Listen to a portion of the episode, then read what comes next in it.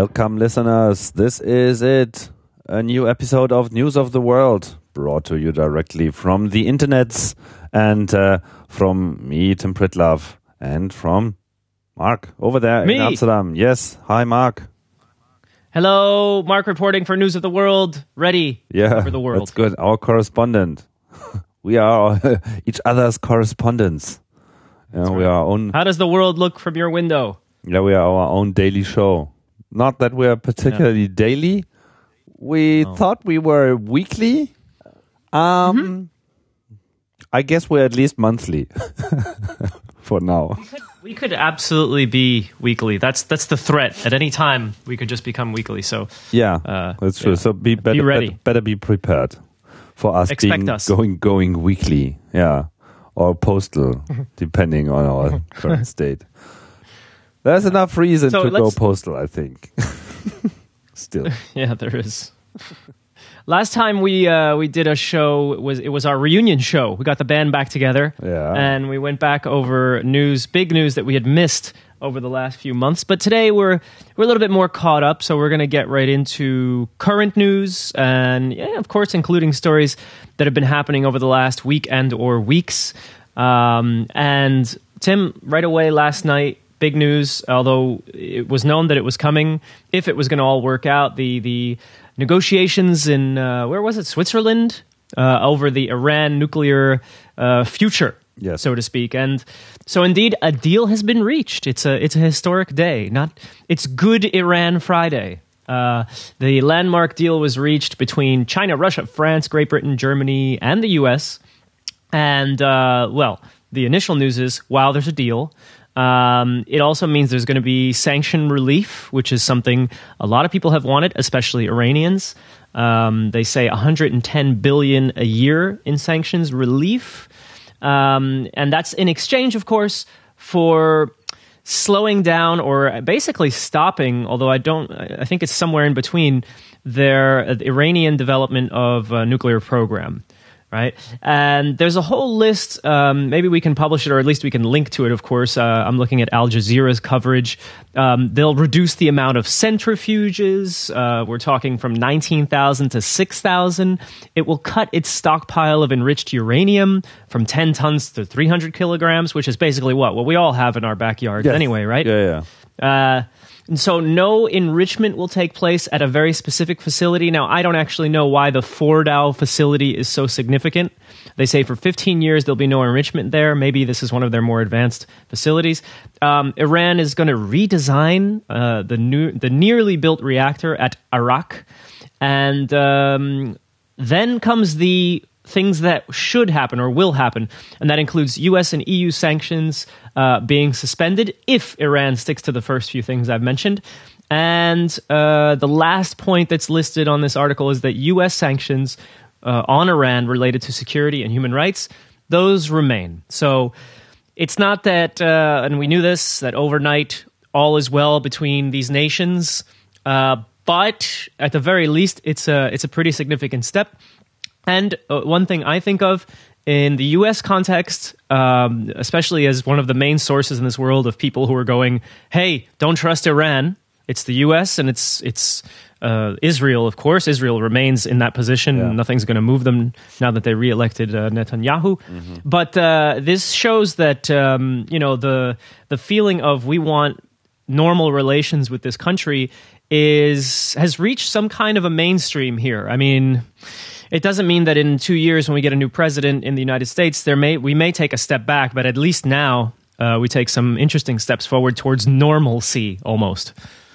Yeah, and I think even a, a well, there have been tensions between the U.S. and Iran, and also Iran and the rest of the area, especially Saudi Arabia, and is still going on. And we're going to talk about this when we talk about the Houthi uh, crisis in Yemen a bit.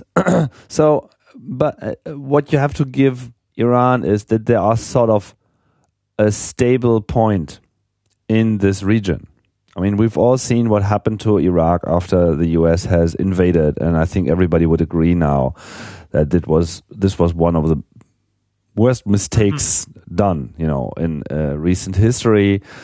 Because of the uh, continuing destabilization of the whole area of Syria, of everything. I'm not saying everything is totally related to this, but it was definitely one of the major factors that that, that played into this. And and now uh, everybody is, uh, you know, uh, in a, in a much worse position than before, just because of this power hole. You know, there's nothing, no no power that is able to tie uh, the region together. And Yeah. just imagine this would happen to Iran too.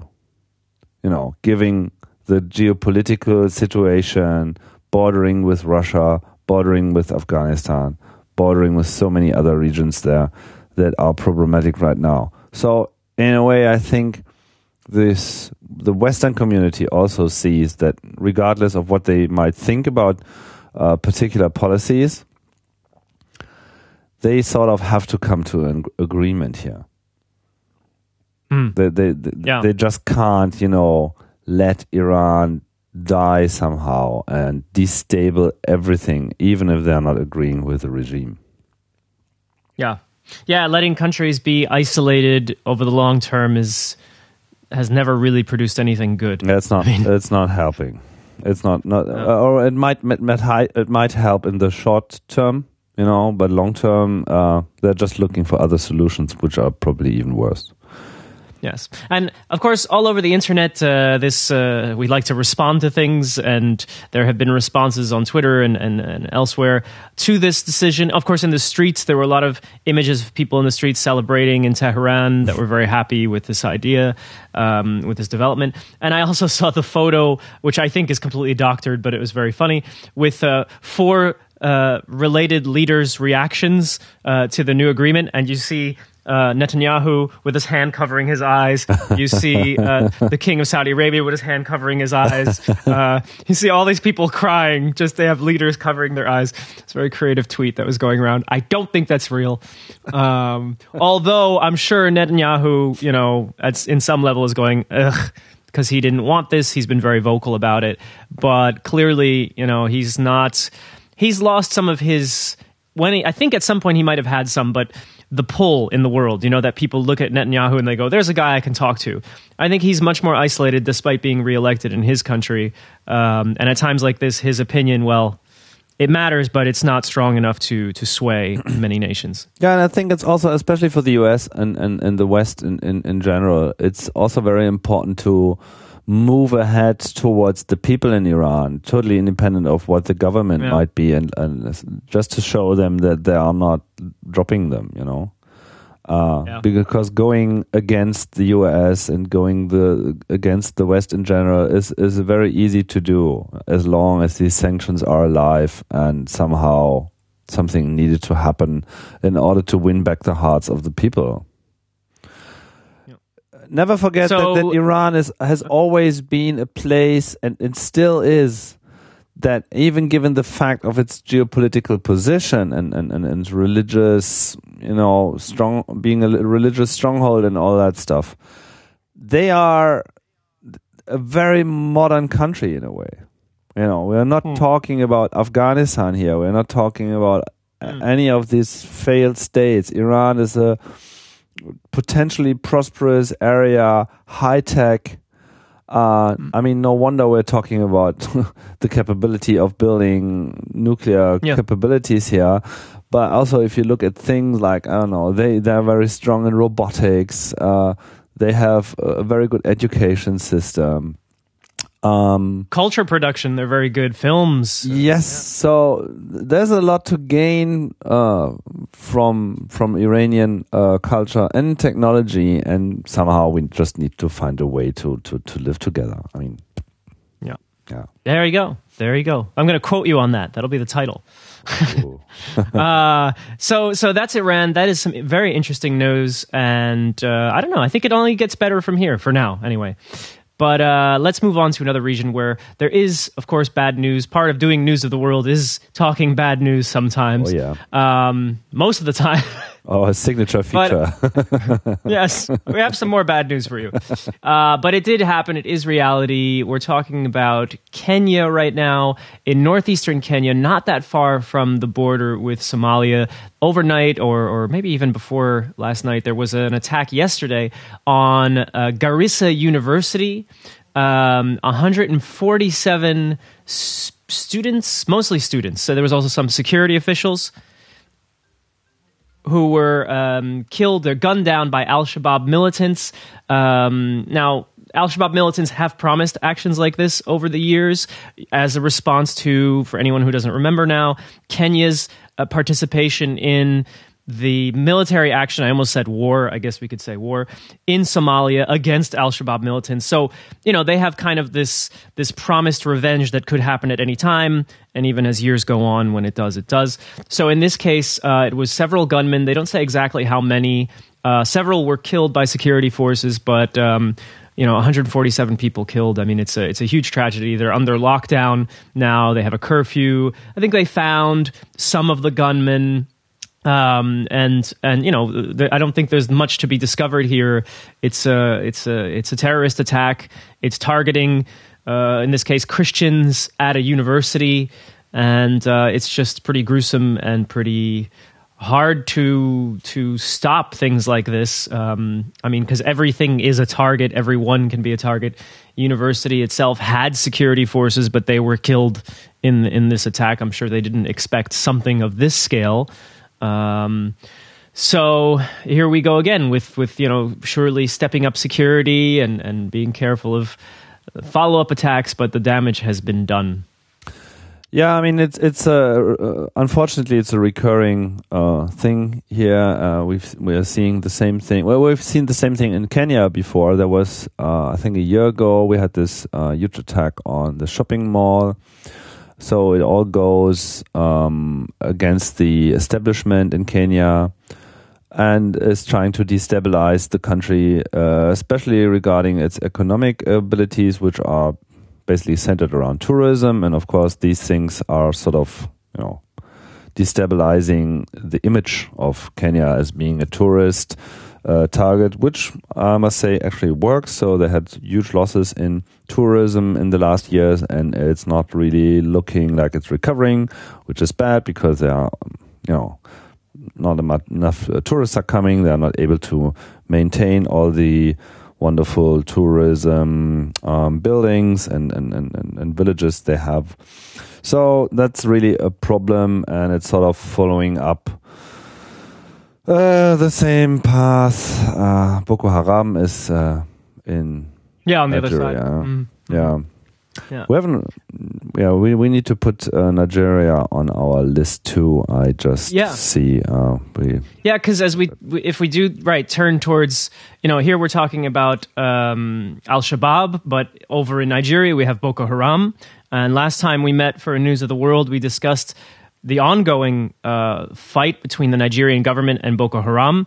And uh, since that show, the Nigerian government at that time, until recently, led by Goodluck Jonathan, the president, um, had claims, and, and it's been confirmed by people on the ground, that they retook much of the region that had been taken by Boko Haram. And so, you know, they were declaring success or victory, however you want to put it. And interestingly, they had an election just uh, this past, uh, in the past five days. And in fact, uh, Goodluck Jonathan's party, which was quite dominant, uh, lost which is pretty impressive. Uh, I can't remember the name of the new president. I didn't have it in front of me. Oh, there it is. Muhammadu Buhari, uh, who is from the region where Boko Haram is, is waging its war. Uh, he wins. The opposition wins, and, and relatively peacefully. Not not a lot of reports of big violence. So this is considered actually. Uh, on the on the positive side, a great um, victory or success in terms of uh, peaceful democratic transition from and not in this from the same party, but in fact to the opposition figure. yeah, which is a I was pretty first for modern day uh, Nigeria.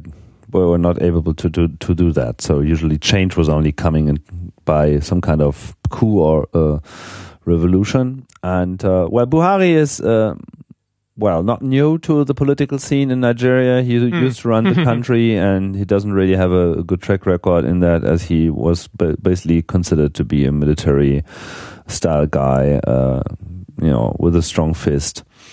Uh, Yes. But it's interesting that not only that he won, uh, the way he won, and that he's from the north, he's also uh, Muslim.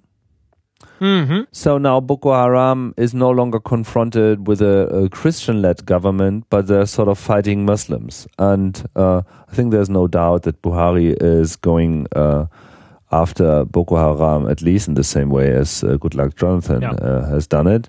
And he might be better off uh, having much better relations to the north and more insight into this. That's something we don't know. That's something we could just you know can speculate on, but it's an interesting um, uh, development nevertheless. And of course, News of the World being the world news election specialist, we had to report on this anyway. That's true. That's true. And uh, Mr. Buhari, I mean, it's interesting. Also, I, I forget somewhat that Goodluck Jonathan was seen for his track for, for how he uh, carried things out as a president as pretty wishy-washy, as pretty not Weak, good yes. at getting things done. Yeah, he wasn't really So- going after Boko Haram for a very long time. He said that this is sort of you know solving uh, itself, and, and, and, and there was nothing he he needed to do, or at least he, he was claiming he he did something, but he didn't, and then he didn't uh, want to have the uh, help of the global community. The the usual story, and I think in the end everybody. Um, saw that that he was not uh, the kind of president that is going to make a big change here. And uh, let's see if uh, anything happens now with Mr. Buhari, which is when is he going to be the president? I mean, I don't know. You usually get a month or two before Yeah. the, the official transition, but uh, I don't have the date on that.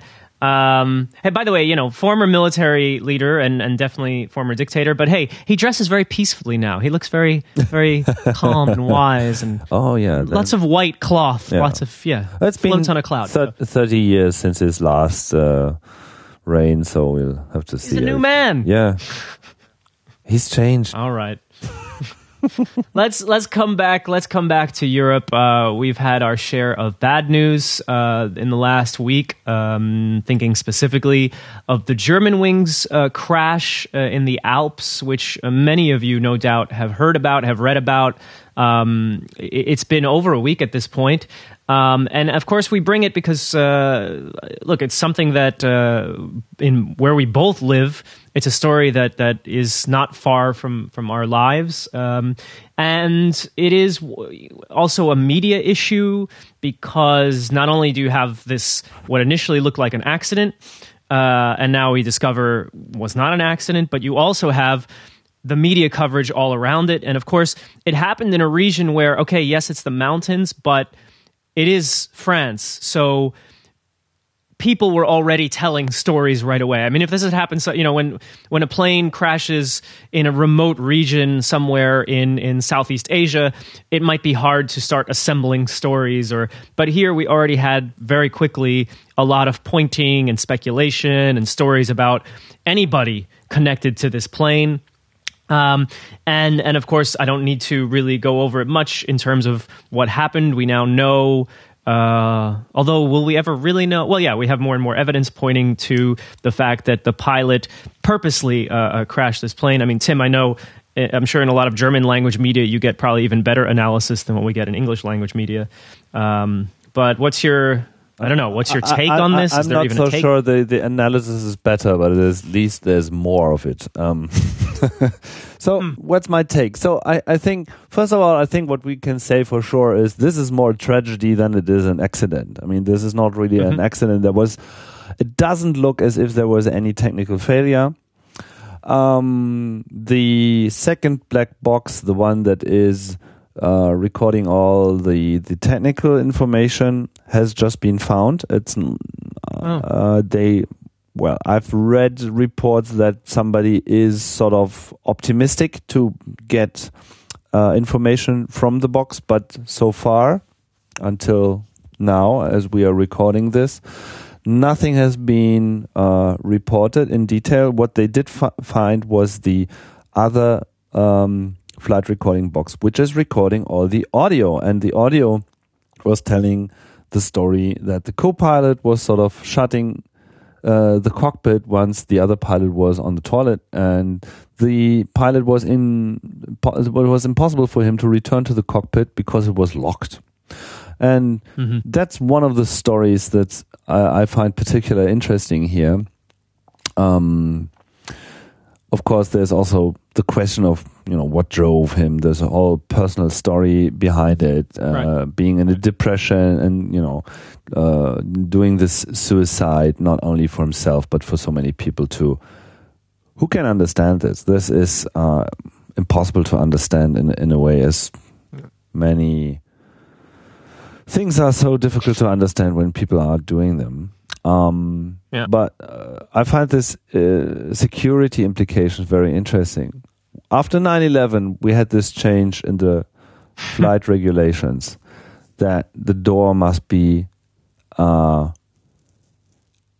strengthened, secured. Yeah, yeah, yeah. Secured, strengthened, so that it's not possible to, you know, open it by hitting it with an axe or whatever and also there must be some kind of door lock. So pilots are capable of uh, closing the door in a way that it's not possible to open them from the outside, with a few exceptions.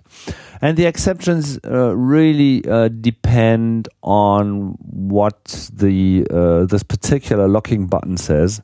I think it has three uh, states. One of them being the lock mode, and if the the people inside the cockpit do not want to open, there's no way to immediately open the door, even with a security code. So this pilot might have tried entering a security code to lock it, but then there is a delay of something like 20 minutes.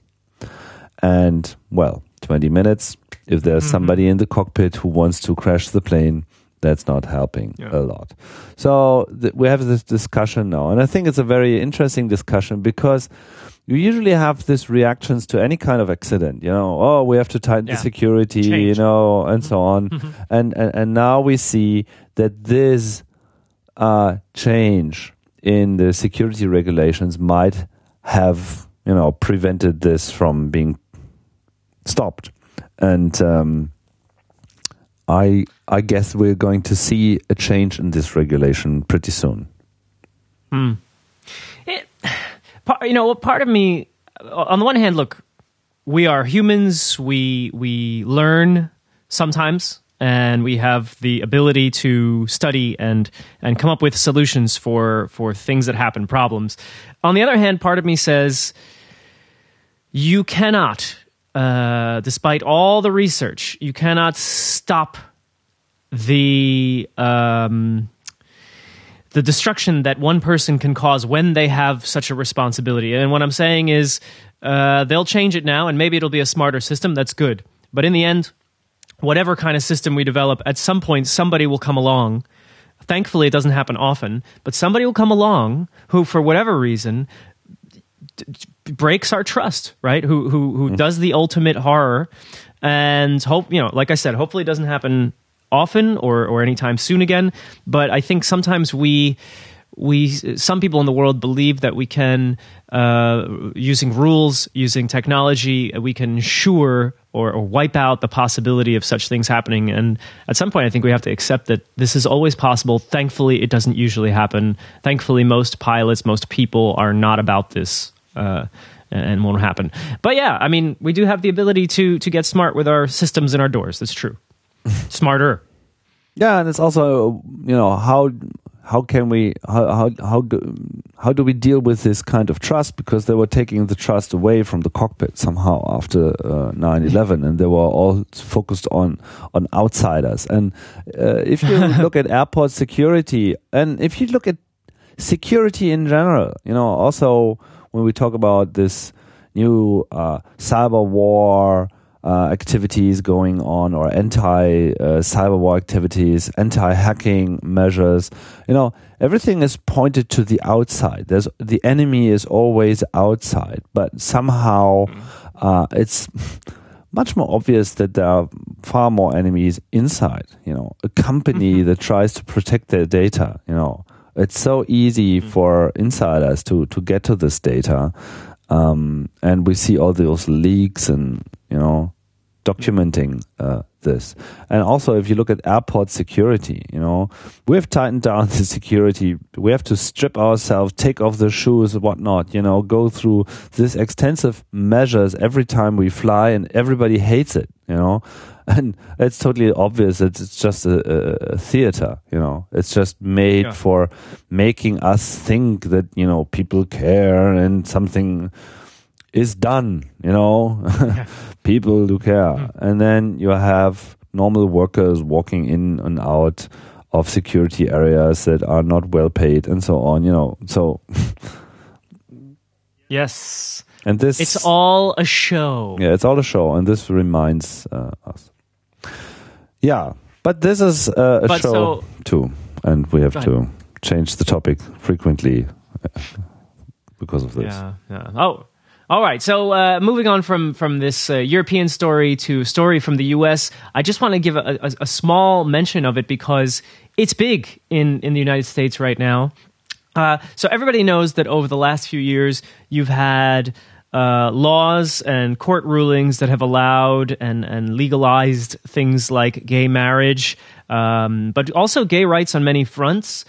Uh, but now we've had a sort of, you know, this thing goes forward, it takes a step back. In uh, two states, uh, I'm focusing on one right now, the state of Indiana, there have been bills passed in the last week or two um, that are supposed to at least of course in the title you know it's always something very nice. Um, but they're supposed to give companies the right to um, run their their internal workings according to the beliefs of the management. I mean this touches a little bit back on the old thing of you had chick-fil-a that didn't what was it? The the, the, ceo didn't support gay marriage. He thought it was uh, wrong. And then everybody's angry at Chick-fil-A and and they start to question oh is he not hiring people because of their sexual orientation? So um, you know it became a very big deal. So this kind of bill is is sponsored by and targeting this whole idea that well if it's your business you can run it as you want according to your beliefs and of course you can already smell the problem here um, that sounds like that opens the door uh, for a business to do everything from yes, not hire LGBT uh, uh, people, or even maybe not serve them. Right? Get out. Uh, you know, crazy things like that, going back to to segregation or something like that. So this pa- the past few days, just before this this uh, Good Friday break, um, they now have amended the text in Indiana that says, okay, you can't refuse or deny services to LGBT people uh, for starters, and this is be- partially because of the huge, huge uh, reaction, protest, anger. Um, not only in Indiana but throughout the country, and they were most likely going to get challenged in court and lose anyway. Um, but uh, you, you can see Indiana kind of struggling with its own decision, or at least you know its its um, government uh, with its decision to have such a bill. So this is not going to go away. Arkansas has something similar, and you know this is just a reminder that just because in uh, in a short few years so much. I'll call it progress because I consider it progress has been made. That, of course, there are plenty of people, people with power, who are not into what's been going on, who are against it, who don't understand it, who want to throw up some some obstacles.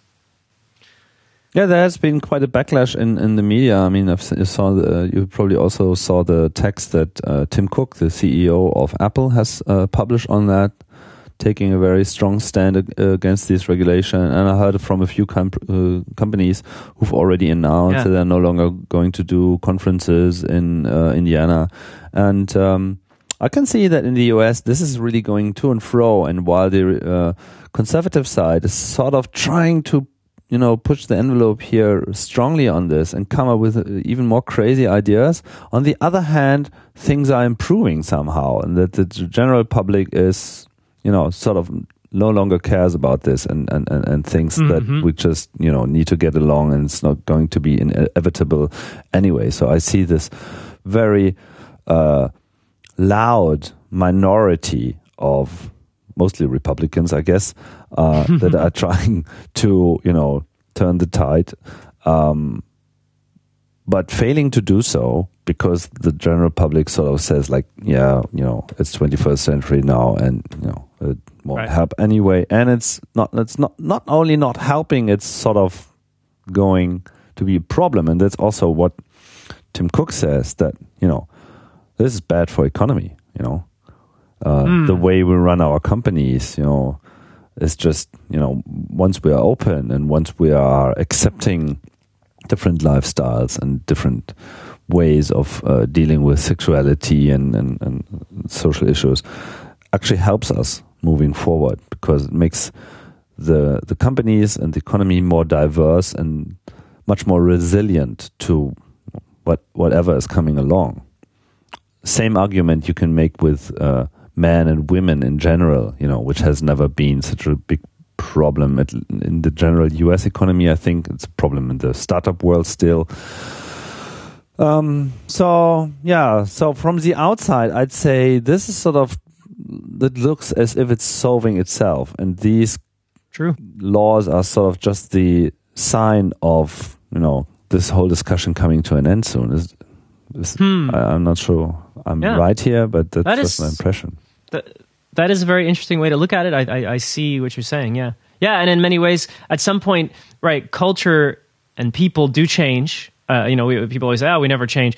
But we do change. And certain ideas, although one time maybe they were controversial, as time goes on, uh, become less controversial. And as you put it, people stop caring so much about this. It's all fine. You know, you don't need such crazy laws. It's not not something people feel strongly about. And as you point out, you're talking about Tim Cook, Walmart. The CEO of Walmart has been talking against the such bills. So even the conservatives who normally point to business as their number one priority, they don't have their number one ally. Okay, number two ally. I guess the church might be number one ally, but they don't have their their normal defense here. You know that it's it's all about the business, and it's like no, no.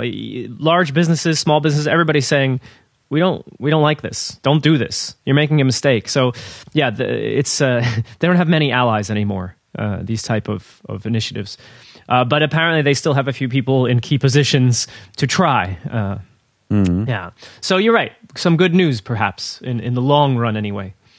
Uh, let's go back to the Middle East. We touched on it. We started to talk about it uh, uh, in the in the context of Iran. Now we're going down to the bottom of the Arabian Peninsula to Yemen.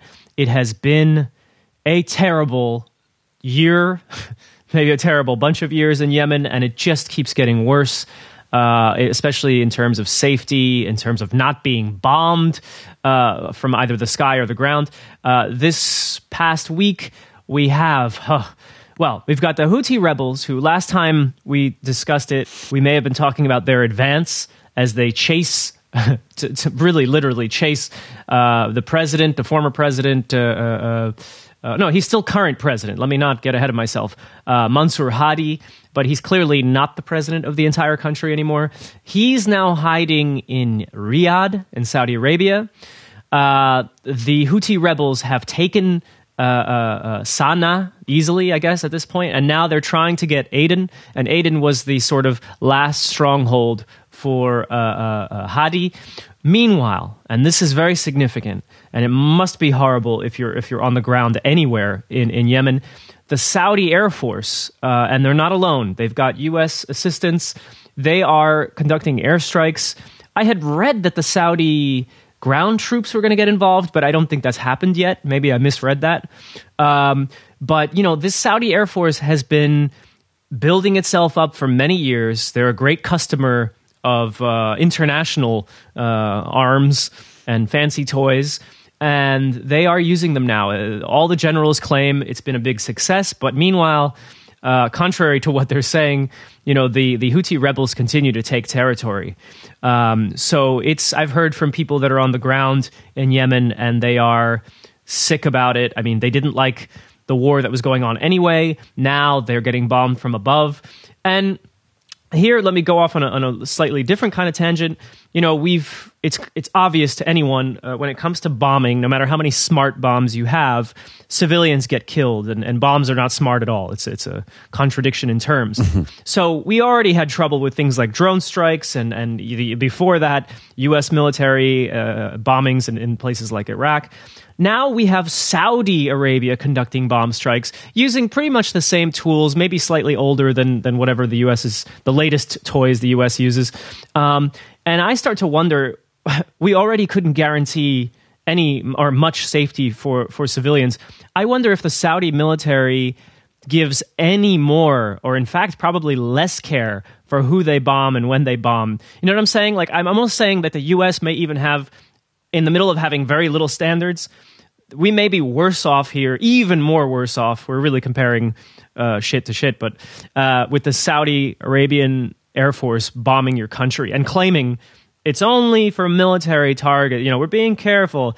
I, it gives me no no comfort at all. I mean, the U.S. again, the U.S. doesn't give me any comfort either when they do these things.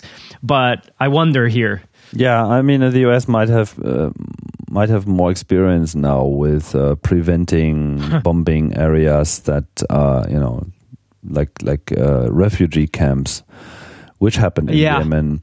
Um, first of all, I must say it's it's not only Saudi Arabia; they might be the strongest uh, force and sort of like leading uh, the pack, but it's an interesting alliance of other um, uh, states in that area. So it's basically all the enemies of Iran, uh, except Israel, is behind this, including Jordania.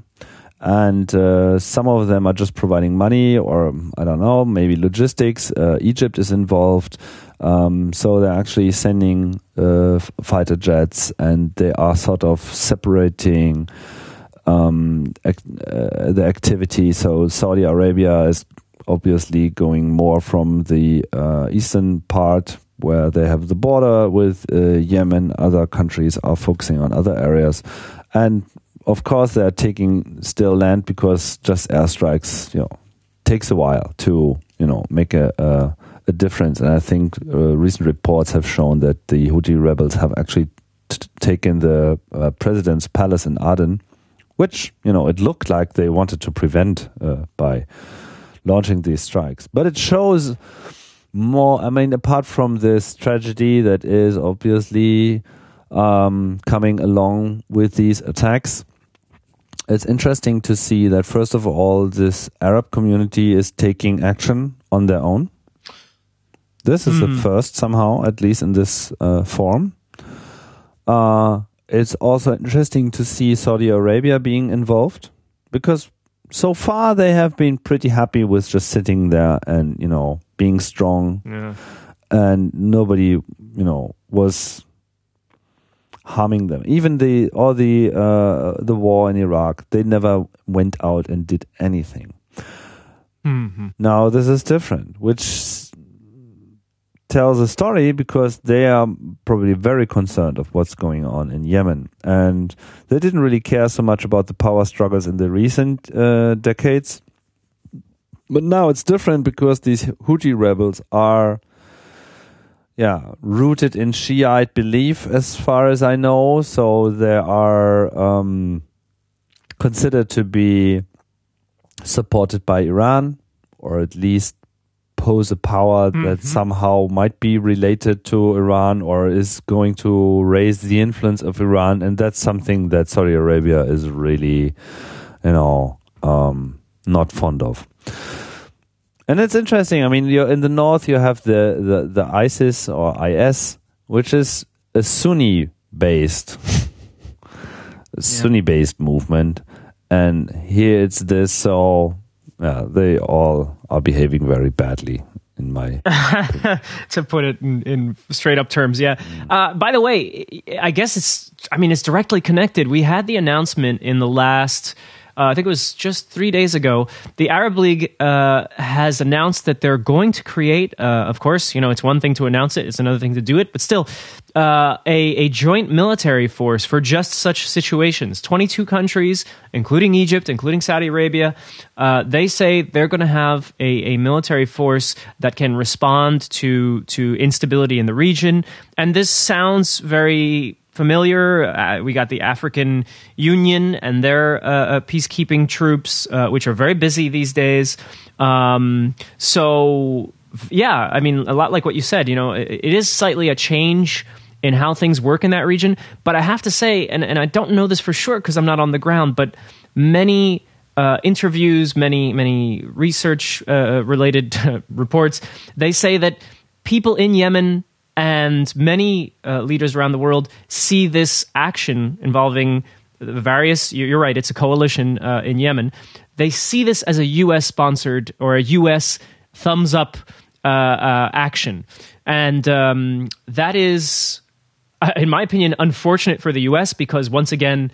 Um, the image of the country, the the the hatred towards the country. Anyone who gets bombed is going to say, you know, damn you, Saudi Arabia and US, mm. right? But I mean, of course, it would have happened no matter what because the weapons, that's where they come from. But still, the, the backing is said to come, the go ahead comes from Washington. That's how people frame this. Of course, I don't know if that's, you know, completely true, but if that's how people in the Middle East who are suffering are receiving this, uh, it's even worse for an already you know, in in tatters image of the United States when it comes to waging war in the Middle East. So I, I was surprised when I saw that. Both, yes, it looks like a initiative from from the Middle East, from these nations, and on the same time, once again, it's it's still said to be you need to get U.S. permission to do such things, and that's what they did. Yeah, of course. Um, yeah, but but and this goes back to anyone who's uh, been uh, worried for years about um, the armaments industry, the selling of arms. All these countries, UAE, Qatar, they have been buying weapons for years. And I'm not saying you have to use them if you have them, but it must be tempting. It must even be profitable in some way. You know, uh, all those F 16s that are now out of date or almost out of date, uh, pretty soon they're going to have to replace them. I'm sure you know there's a certain push there to hey you know we've got them let's use them yeah um, you know I'm I'm being playful a little bit but I think there's a certain element of when you're armed to the teeth every now and then you may actually think well we should use what we paid for right um, I don't know okay that was a little off yeah drink the milk it's still in the fridge as long as it's fresh yes uh, let's go somewhere where the milk is fresher. It probably comes from coconuts or something. Uh, Cuba. We love to stop in Cuba. I think uh, it's our favorite in the near country, future. Yes, we'll play our th- a theme song every time we talk about Cuba. Cuba time. Stop. Yeah. Cuba time. Uh, Airbnb is the latest company to announce they're opening in Cuba. Uh, I was impressed to read that uh, they've already got a thousand listings. I didn't check this myself. I could, but I just want to believe the media right now. A thousand listings in Cuba for places to stay, homes for you and yours.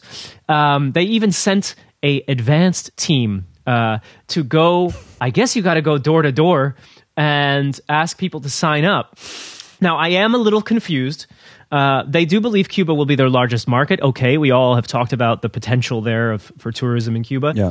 But um, with with the whole lack of internet connectivity, I mean the widespread, you know, lack of internet connectivity, I'm wondering how this is going to be run. I've heard they're going to rely more on phone numbers and and other ways of getting in touch with people, but um, weird that that it's an internet based booking company. I understand that it's tourism, so that is going to be one of the, the first big operations uh, in Cuba.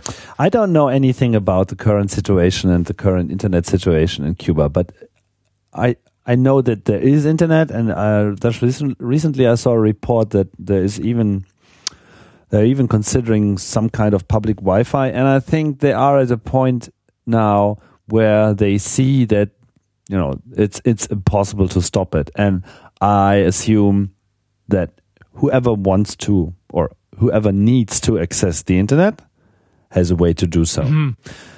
uh, they just find a way around it. I mean, this this country has been very creative ever since, and uh, in, in, any uh, respect, and especially if it's something like you might get tourists to pay a lot of money to stay at your place thing i'd say that's Mm-hmm. that's number one motivation for everything you know they're going to make the ball roll um, nothing is going to stop them to be able to access their email account which is basically all you need you know once you've set up your your listing which is easy to do people in Florida could do it for them. They have excellent links there.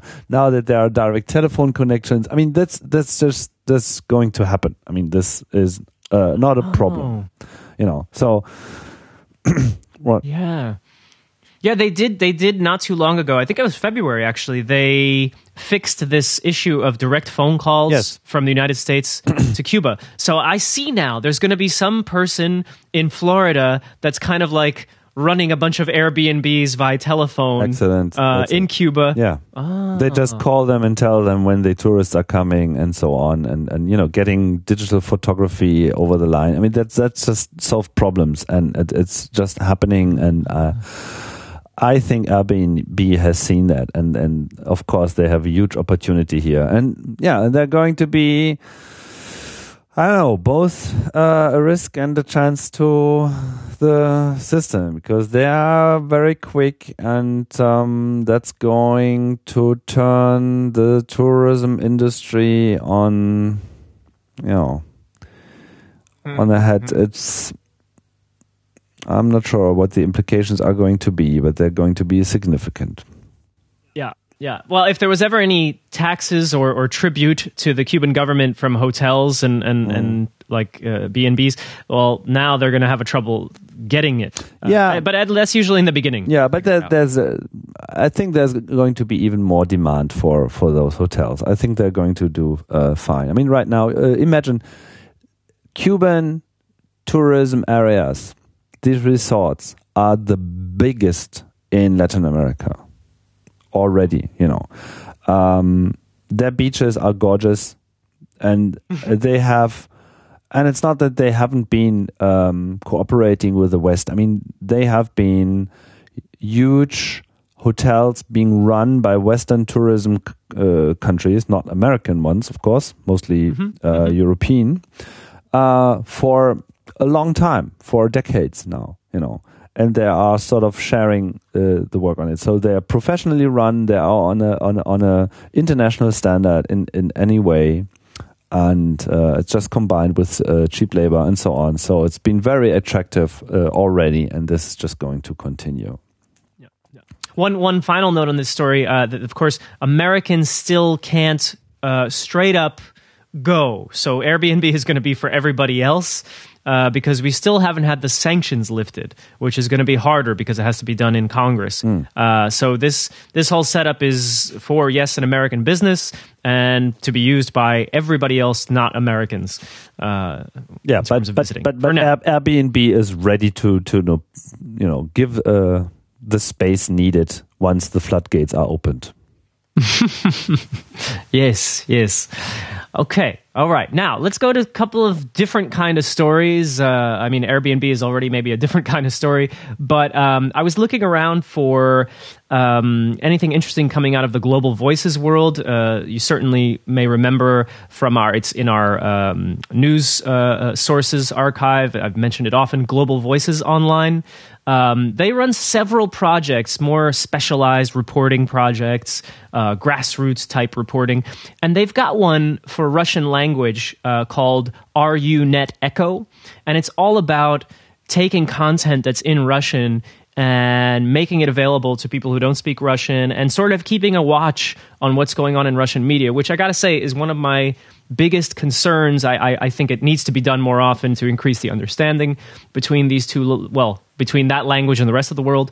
Uh, and so I was looking at the project that uh, th- this week or in the last few weeks focused on Twitter accounts uh, that are run by the Russian government.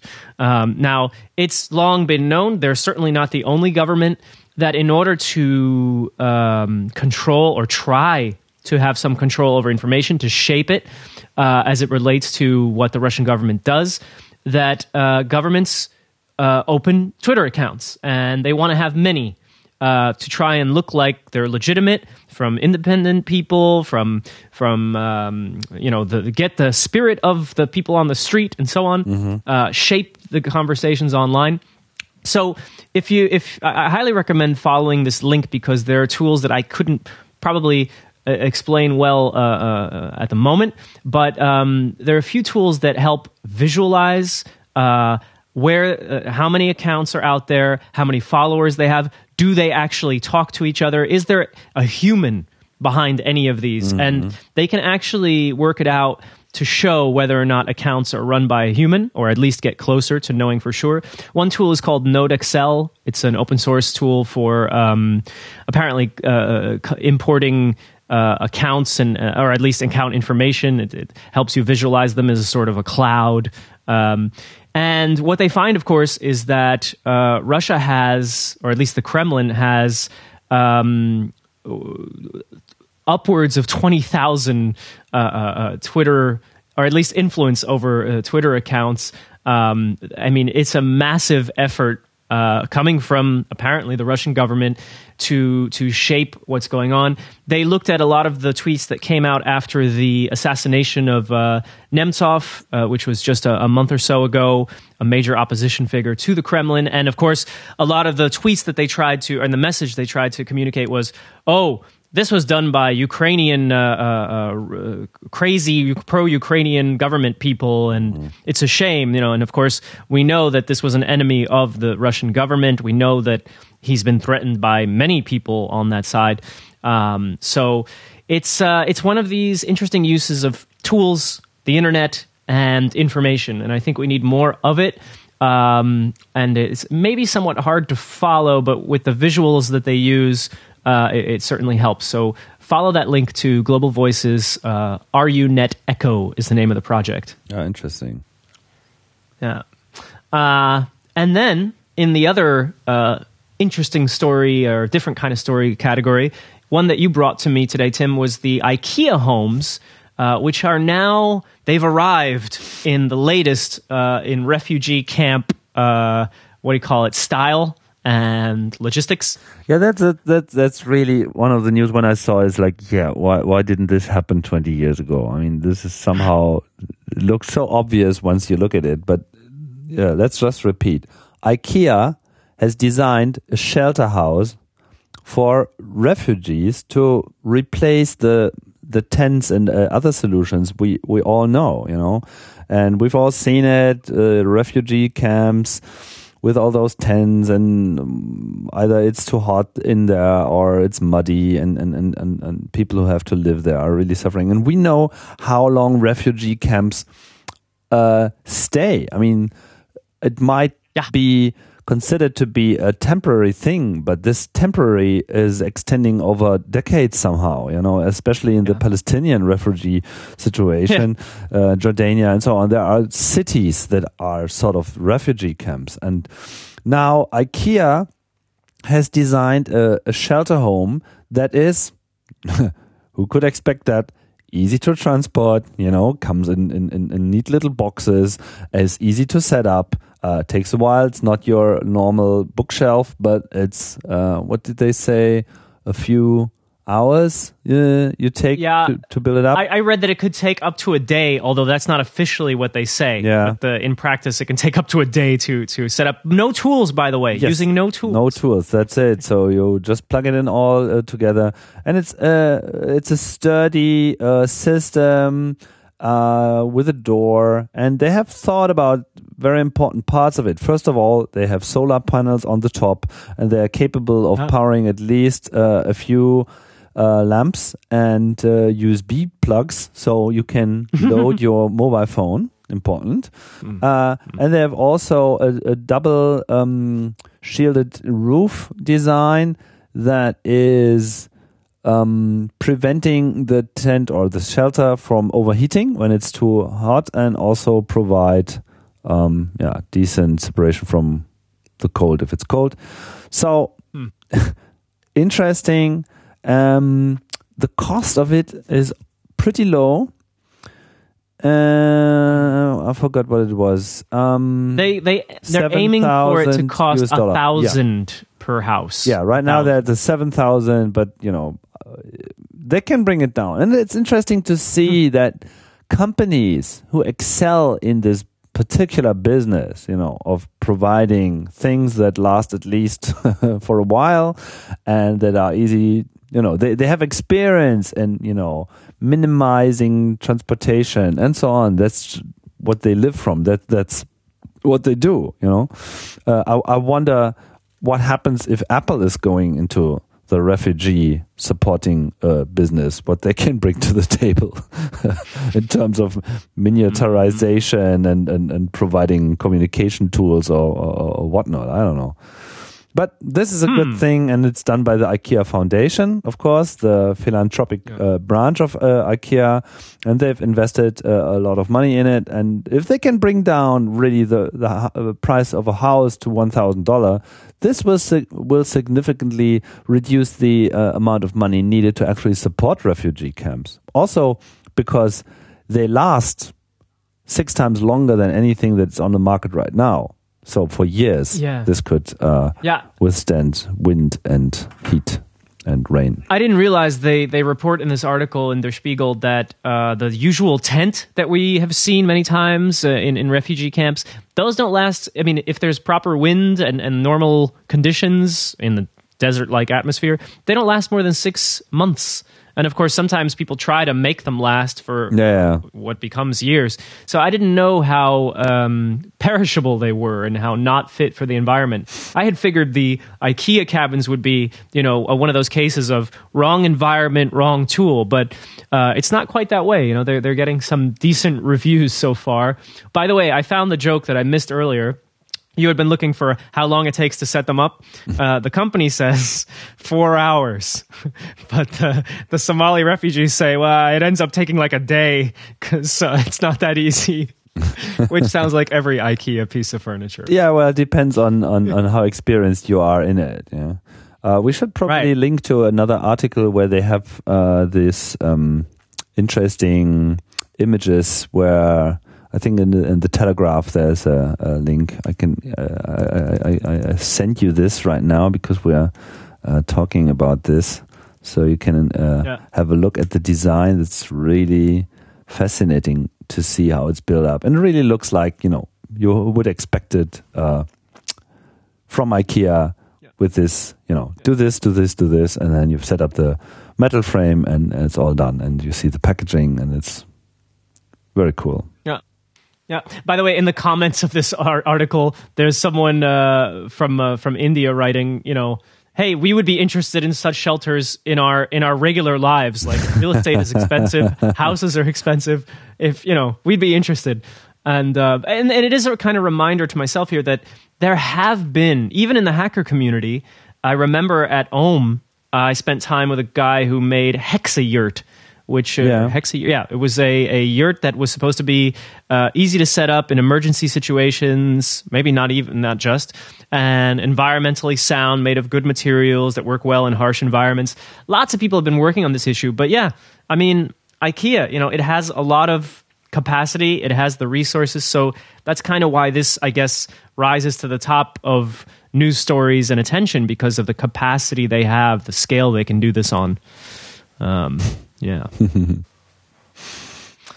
Uh, and that brings us just to one one last note. Um, and we already mentioned the story coming out of Yemen, and that was uh, from a source we haven't talked about before. Uh, it's a traditional source. I, I even got to visit their headquarters in Cairo. Uh, it's Al Ahram. Uh, which is a newspaper usually in Arabic, but now with an English section um, out of Egypt. It actually means what the pyramids, I believe. Yes. And um, it it actually goes back to the late 1800s. Um, it's one of the most widely circulated uh, Egyptian daily newspapers, and I got to interview the the editor at the time. I don't think he's the editor anymore. As I look down, no, no, he's not. But um, it's just one of my sources when it comes to Middle East uh, news, and not only you know they do try to report on world news. So uh, recommended, very accessible, and pretty well written, by oftentimes uh, very experienced journalists. So there you have it. Al Ahram goes into our, our database of news sources. Yeah, great. All right. So, So that's the news. The world is covered. yes, it is. We can uh, close this book now. All right. We'll catch you next time here on News of the World. And remember, there's a whole archive of things that have happened in the past that you could listen to, and there's comments that you can leave. There's, there's a whole conversation that apparently takes place on the internet, and we're glad that uh, you have helped us be part of it. Yes, thank you, dear listeners, and see you next week. Bye. Yep. Bye bye.